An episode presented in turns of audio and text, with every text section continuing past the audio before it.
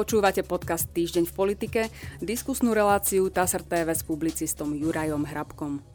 V dnešnej relácii vítam publicistu Juraja Hrabka. Dobrý deň. Dobrý deň.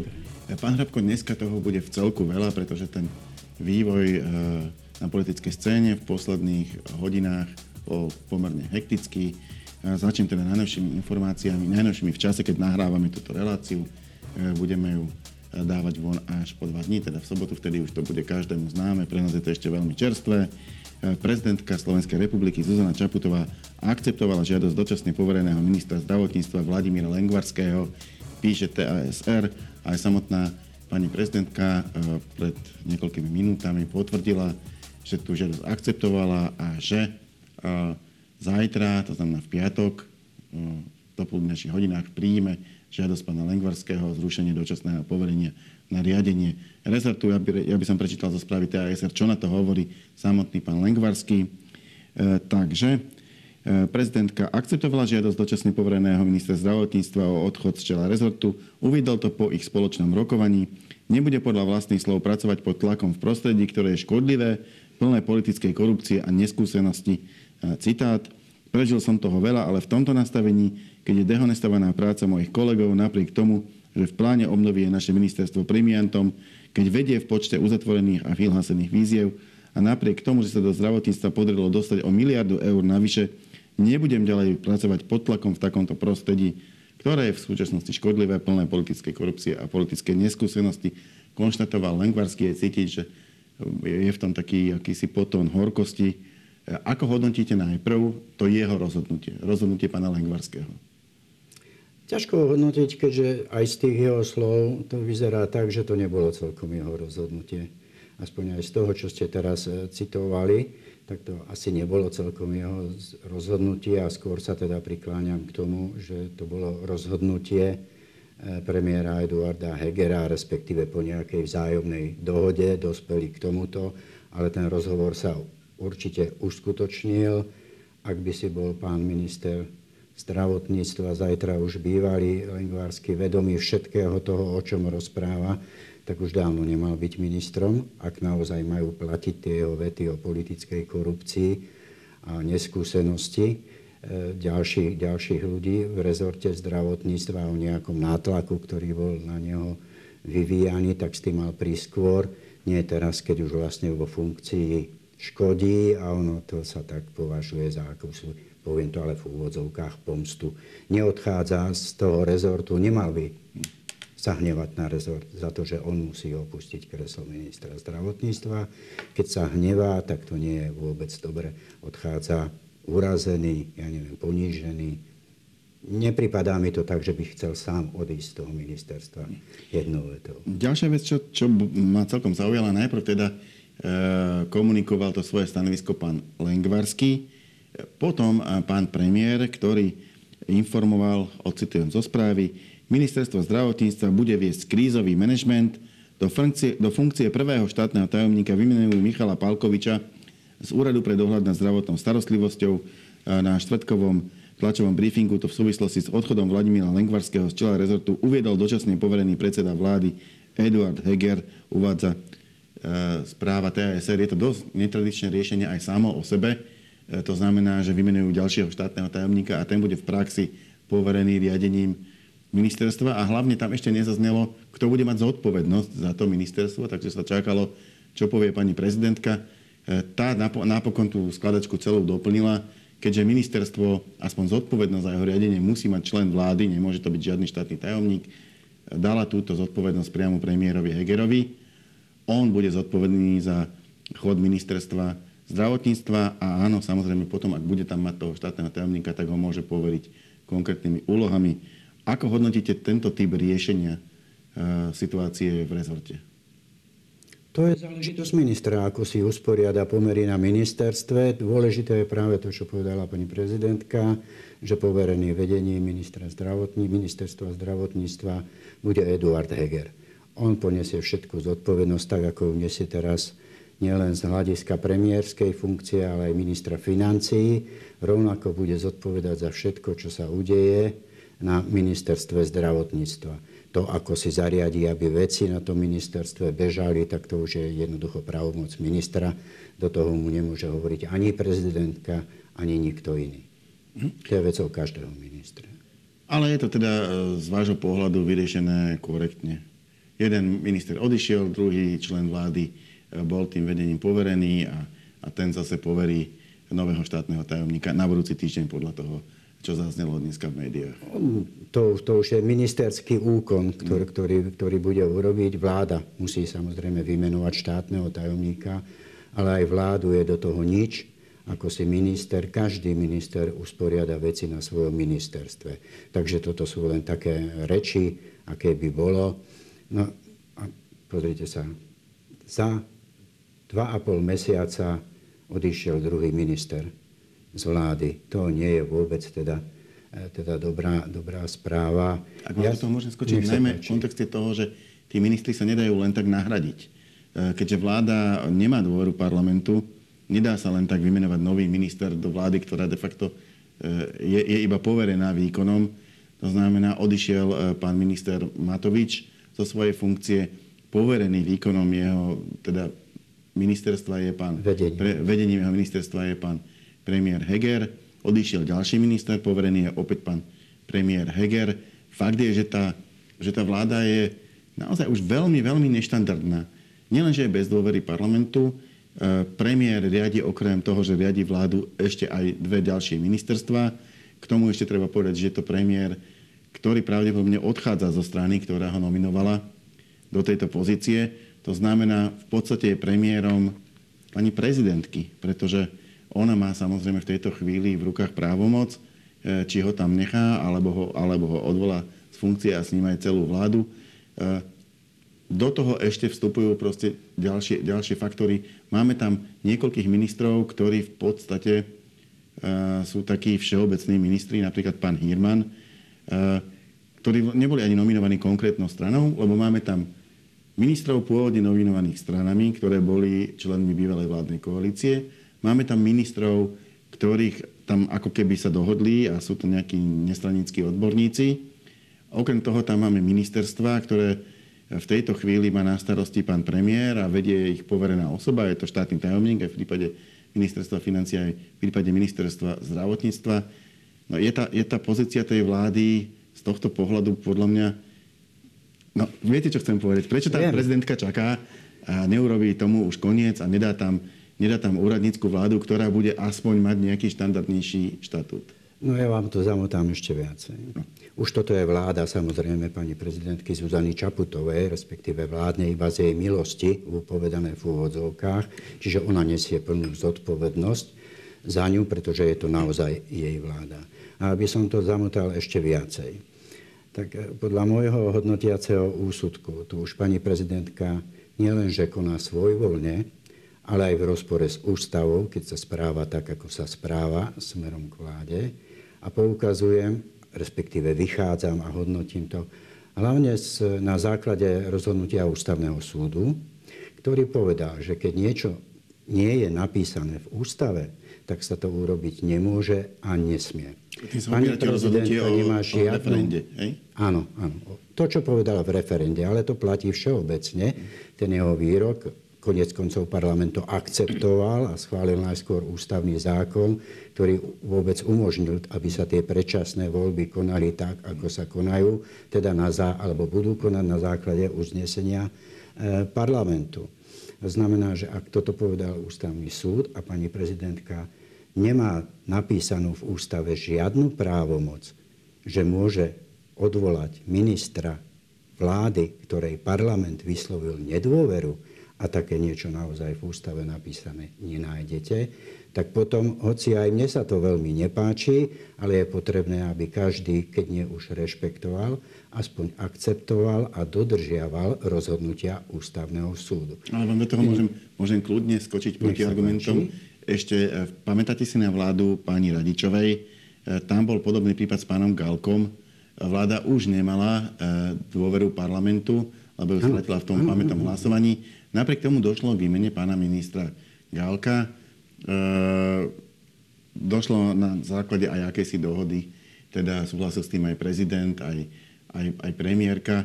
ale ústavný súd sa do toho nejako nemiešal, to znamená, tak, asi to nikomu nevadilo. No lebo sa do toho miešať nemohol ani, pretože nemal žiadne, žiadny podnet, pán Galko nepodnal podnet, že toto nemohol prezident Ivan Gašparovič vtedy urobiť. Pán Galko nepodal, rovnako ako ho doteraz nepodal, aspoň o tom neviem, Igor Matovič, že by sa stiažoval na ústavnom súde že bol odvolaný z funkcie ministra alebo odišiel z nej, respektíve bol odvolaný na návrh premiéra z funkcie ministra a musel z nej odísť, hoci premiér takúto právomoc, premiér vlády, ktorej bola vyslovená nedôvera, opakujem, v tom je rozdiel medzi normálnou vládou, keď to poviem v úvodzovkách, že takúto právomoc jednoducho nemá. Pochybujem, že to urobí pán minister Lengvarský, ktorý odchádza znechutený práve z toho. No len v tom čase, keď bol odvolaný pán Galko, sme nemali ani k dispozícii rozhodnutie ústavného súdu, že všetky doterajšie predčasné voľby, ktoré schválil parlament, boli v rozpore s ústavou. To nám ústavný súd povedal až teraz v súvislosti s referendum, že to, čo nie je napísané v ústave, to nemá takú právomoc, tak sa urobiť nemôže a ani nesmie. A ja opakujem, ak v ústave taká právomoc pani prezidentky odvolať člena vlády, ktorej parlament vyslovil nedôveru, nie je napísaná, tak potom podľa mňa v súlade s týmto rozhodnutím ústavného súdu, ktorý platí aj vo všeobecnosti, nielen v súvislosti s referendum, to urobiť nemôže a ani nesmie. No, ale potom... A keď to robí, potom sa ocitáme práve v takej situácii, z ktorej ste vychádzali vy. No a čo keby sa stalo, e, týmto samozrejme nikomu neželám, e, že spadne zo strechy kvetina, že zabije ministra. E, keďže, ministr, keďže prezidentka podľa vás nemôže konať, no tak to ministerstvo ostane nebude ho nikto viesť? No nemôže ho vymenovať predsa nového ministra, ako tvrdí ani teraz. A ani to nerobí, veď premiér Eduard Heger už má tri funkcie. A keby teda... premiérom, ministrom sa... financí a bude od zajtra... Od aby sme sa zaobišli bez toho kvetináča. Čo keď niektorý minister fakt povie, že on to nechce robiť? Nechce a nebude. No? A ona, ne, ona nemôže nič urobiť podľa vás? No tá, má napísané v ústave, že to môže urobiť? Že môže prijať demisiu vlády, ktorej vyslovil parlament nedôveru? No nemá. Ona má odvolať celú vládu. A potom sa mhm. všetkých týchto pochybností zbavíme. To, že tam je vláda táto poverená, ona ju mohla poveriť iba na určitý čas. A nie, že rok ešte odkedy jej parlament vysloví nedôveru, bude neustále vládnuť vláda Eduarda Hegera. Tomu sa práve vyhýbame.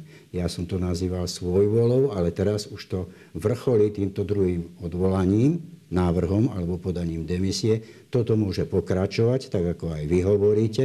Kedykoľvek môže buď premiér dať návrh, alebo minister chcieť podať demisiu, ale nemôže. Ani vláda ako celok nemôže podať demisiu po voľbách. To, čo má napísané v ústave, pretože jej parlament vyslovil nedôveru budeme sa musieť obísť bez podania demisie, ak dovtedy pani prezidentka nezmení svoje rozhodnutie a ponechá vládu Eduarda Hegera vo funkcii, rovnako ako bola ponechaná vláda Ivety Radičovej vo funkcii, až do predčasných volieb, ktoré sa konali ale o pár mesiacov. Ak si spomínate, po ustanovujúcej schôdzi tá vláda nepodala Ivety Radičovej demisiu, pretože nemohla, mala vyslovenú nedôveru, hoci v ústave je napísané, že vláda musí podať demisiu po ustanovujúcej schôdzi parlamentu. Tak to je prirodzené. Ja iba preto hovorím a opieram sa, sa o ten e, môj hodnotiaci úsudok vyplývajúci z toho rozhodnutia ústavného súdu, čo nie je napísané, že je, že je v ústave napísané, tak to sa nesmie robiť ani nemôže robiť. Parlament si s tým môže veľmi ľahko poradiť, nech schváli novelu ústavy, ktorej takúto právomoc dá pani prezidentke, že to môže robiť, aby sa to zapísalo do ústavy, že môže stiahovať, meniť personálne zloženie vlády, lebo o nič iné nejde. Pani prezidentka môže v súčasnosti meniť vládu, ale nemá napísané povolenie meniť personálne zloženie vlády. A to je práve to, čo teraz robí a čo ústavný súd podľa môjho názoru povedal, že robiť nemôže a nesmie. E, poďme Čiže zamotané to bude iba čím ďalej, tým viac. No áno. Tým, tým sa vraciam k tomu, čo áno, ste vy vyšli. No. Že je to veľmi zamotané a Naozaj otázka je, že dokedy to ešte nechá pani prezidentka, aby sa je to, to v rukách pani zamotávalo. prezidentky, to hovoríme už dávno, odkedy parlament vyslovil nedôveru vláde. Má pani prezidentka nielen obrovskú moc, ale aj obrovskú zodpovednosť. Je jednoducho zodpovedná za všetko, čo sa čuchne, šuchne, či sa jej to bude páčiť alebo nie. E, ďalšia téma, poviem to len vo veľkej rýchlosti. E, nedokázal parlament otvoriť program schôdze, na ktorej sa malo rokovať o skrátení Eh, už teraz skráteného volebného obdobia, že by teda voľby neboli v septembri, ale už koncom júna. Eh, preložili nakoniec tie, tie body na tuším marcovú schôdzu, tá začína v strede, strede 14. marca. To je ale už pase, vzhľadom na ústavné lehoty by sa už nedali voľby vypísať na jún. Dali by sa tuším ešte v pondelok na budúci týždeň, to znamená nejaká taká maličká, maličký priestor, ešte tá na veľkú, veľkú otočku parlamentu tam je, ale nikto ho už veľmi, veľmi neočakáva. Prečo to takto dopadlo? Prečo sa teda definitívne poslanci nedokázali dohodnúť na tom, že by tie voľby mohli byť skorej? No lebo sa dohodla koalícia Olano SAS, že to budú blokovať a zo pár zaradených poslancov ich tomto podporilo, tak jednoducho k smene termínu volieb zo septembra na jún už nepríde. Dobre. Tá marcová schôdza, už tam tie body budú vyradené, pretože nemá zmysel rokovať o niečom, čo sa nedá vôbec vykonať. Ak by mali byť voľby v júni, to už bude neskoro. Pre ktoré politické subjekty bude tento neskorší termín výhodnejší? Tvrdíte, že to presadilo Olano a SAS. Bude pre Olano a SAS výhodou, ak voľby budú v septembri a nie v júni? Pre všetky politické strany to bude výhodné najmä z hľadiska finančného, idú voľby, strany potrebujú peniaze a tie peniaze za voľby 2020 ešte v lete dostanú. To znamená, že ich môžu použiť na billboardy, plagáty, čo už mimochodom dneska tie politické strany aj robia, pretože ten septembrový termín už nikto naozaj nepredpokladá, že by prišlo k jeho, jeho zmene. Samozrejme je to výhodné pre poslancov, ktorí taký job, aký majú dnes, mnohí z nich už v živote mať nebudú, takže si to chcú užiť aj tie platy, aj tie požitky, čo možno najdlhšie. A samozrejme je to výhodné aj, alebo aj najmä, teda z môjho uhla pohľadu, pre smer sociálnu demokraciu, hoci ten sa tvári, ako by veľmi vehementne chcel mať júnové voľby, ale to sa tak iba tvári, to je tak povedané iba slovami mm, prezidenta Ivana na Gašparoviča, ako by, ako by ich chcel mať. Ale pre neho je naozaj výhodný ten septembrový termín, nielen z hľadiska toho, že samozrejme dostane tiež peniaze za voľby 2020, tiež, že poslanci si budú poberať platy a pôžitky, ale hlavne aj z toho, čo sme hovorili predchádzajúcim, predchádzajúcich eh, minútach, že ten neporiadok, ak to tak mm, nazvem, chaos a zmetok bude iba neustále pokračovať. Lebo tam sú a ale, tam sú ale môže, pardon, iba no. dopoviem, a Smeru to môže priniesť iba ďalšie body, na rozdiel od tej cerskej spoločnosti hlasu, ktorému už to body veľmi priniesť nemôže, lebo dá sa predpokladať, že už je na vrchole volických preferencií. No ja by som, Smer ešte na tom som, vrchole nie je. Mal by som podotázku k tomuto, lebo, lebo v skutočnosti je tam ešte jeden scenár. Vy automaticky idete podľa toho, uh, ako keby boli politici tej bývalej vládnej koalície a táto vláda nepoučiteľní. To znamená, e, naozaj sa proste stále zamotávajú, stále si vytvárajú sami sebe nové a nové problémy, ktoré, z ktorých sa potom naozaj trápia a nevedia sa z nich vymotať. Ale je tu aj druhá možnosť, že by sa jednoducho pozviechali pred voľbami, budú mať v lete trochu ako keby výhodu v tom, že niektoré tie sociálne opatrenia, ktoré predsa len tá ich vláda poschvalovala, nebudem spomínať napríklad e, podpora pre deti, e, začnú nabiehať. Ľudia získajú nejaké peniaze, ktoré predtým nemali. E, nedokážu to tieto strany využiť a v letných mesiacoch jednoducho zvrátiť ten trend poklesu a skúsiť si osedlať tie voľby? To by, ja si to nemyslím. Ako beriem to ako úplne legitímny názor, ale ja si to nemyslím, veď keď si spätne pozriete, čo dokázali predviesť za tie celé tri roky, kam sa vyparila tá ústavná väčšina 90 posla, 95 poslancov, s ktorými tá bývalá vládna koalícia začínala, no tak je to niečo desivé, niečo hrozné, ak sa tri roky nedokázali správať inak, ako sa správali. Ja jednoducho nedokážem veriť tomu, že za tri mesiace alebo za 6 mesiacov, koľko je do septembra, otočia o 180 stupňov a začnú sa správať politicky lepšie. To si naozaj nedokážem predstaviť, to by sa musela otočiť Zemegula ja neviem koľkokrát. Čiže ja toto nepredpokladám, naopak predpokladám a mimochodom práve preto, ako vypiplali smer SD, aby začal naberať opäť svoje percentá. To je zásluha iba tejto, teda bývalej vládnej koalícii, ale tejto politickej garnitúry, že smer, ktorý mal hlboko pod 10% ja teraz neviem presne, no, 6-7 no dostal by sa do parlamentu, ale okolo 7% myslím, osciloval, ak nie aj pod. A dnes má... Nevylučujem, že bol taký prieskum, ale ale myslím si, že to bol aj prieskum už taký trochu zlomyselný. Je fakt, Dobre. Že, mal, že mal výrazne menej, tak, ako má teraz. Súhlasím, poviem to tak, teda výrazne menej, ako mal. Rozpadol sa mu poslanecký klub, vznikla mu vo vlastnej strane vlastne opozícia, keď to tak nazvem. E, dostal sa do veľkých problémov. A sa z nich Kto dnes určuje politické témy? Kto dnes určuje verejné debaty? O čom sa bude hovoriť. Je to azda premiér Heger, je to azda táto vláda, sú to azda tieto strany bývalej vládnej koalície, veď oni vytiahli Roberta Fica, nechcem použiť ten výraz, ale, ale proste vytiahli ho z dola nahor. Tak mi to prípadá korektné povedať. A Robert Fico bude samozrejme v tomto pokračovať naďalej.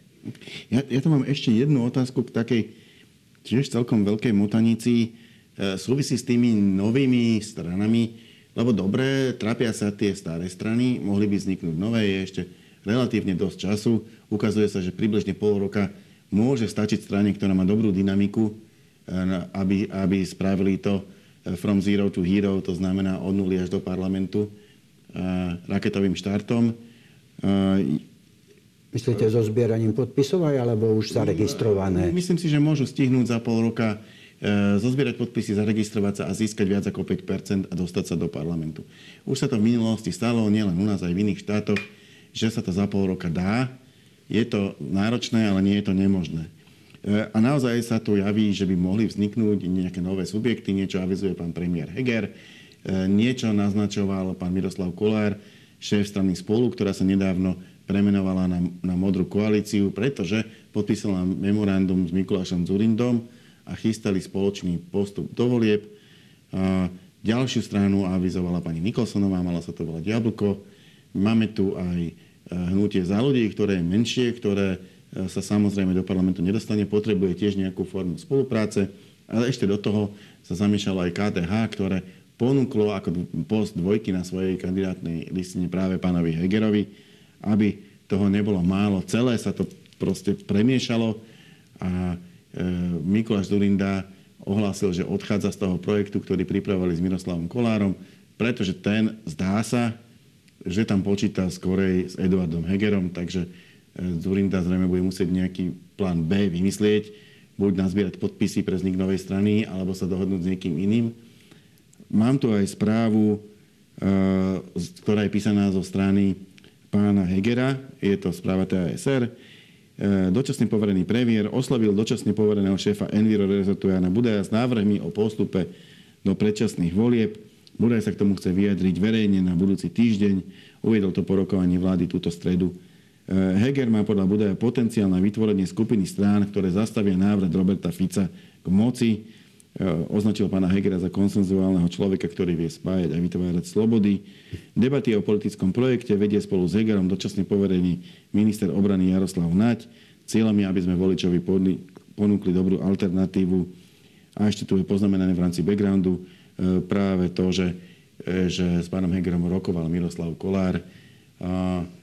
Je to také neprehľadné preto, Eh, lebo všetci improvizujú a nakoniec to pokazia, alebo si myslíte, že z toho predsa len môže výjsť eh, jeden, dva životoschopné politické subjekty? Eh, ak dovolíte, jednou vetou sa vrátim k tej predchádzajúcej odpovede, respektíve tému, ktorý mm. sme riešili, pretože vy to, čo hovoríte, hovoríte, aj to tak je, ako hovoríte.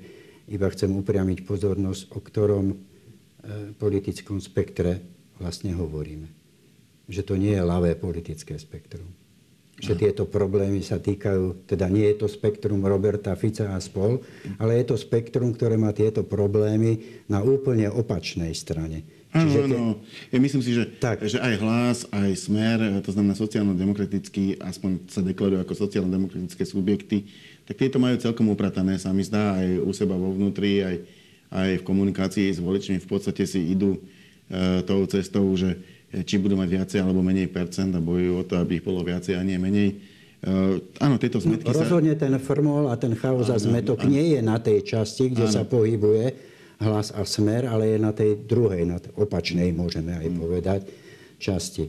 No a tak, viete, tam prišlo k zrážke bublín. To sa inak asi nedá nazvať a musíme počkať chvíľu, čo sa stane, či zostanú fungovať ako bubliny, alebo jednoducho splasnú.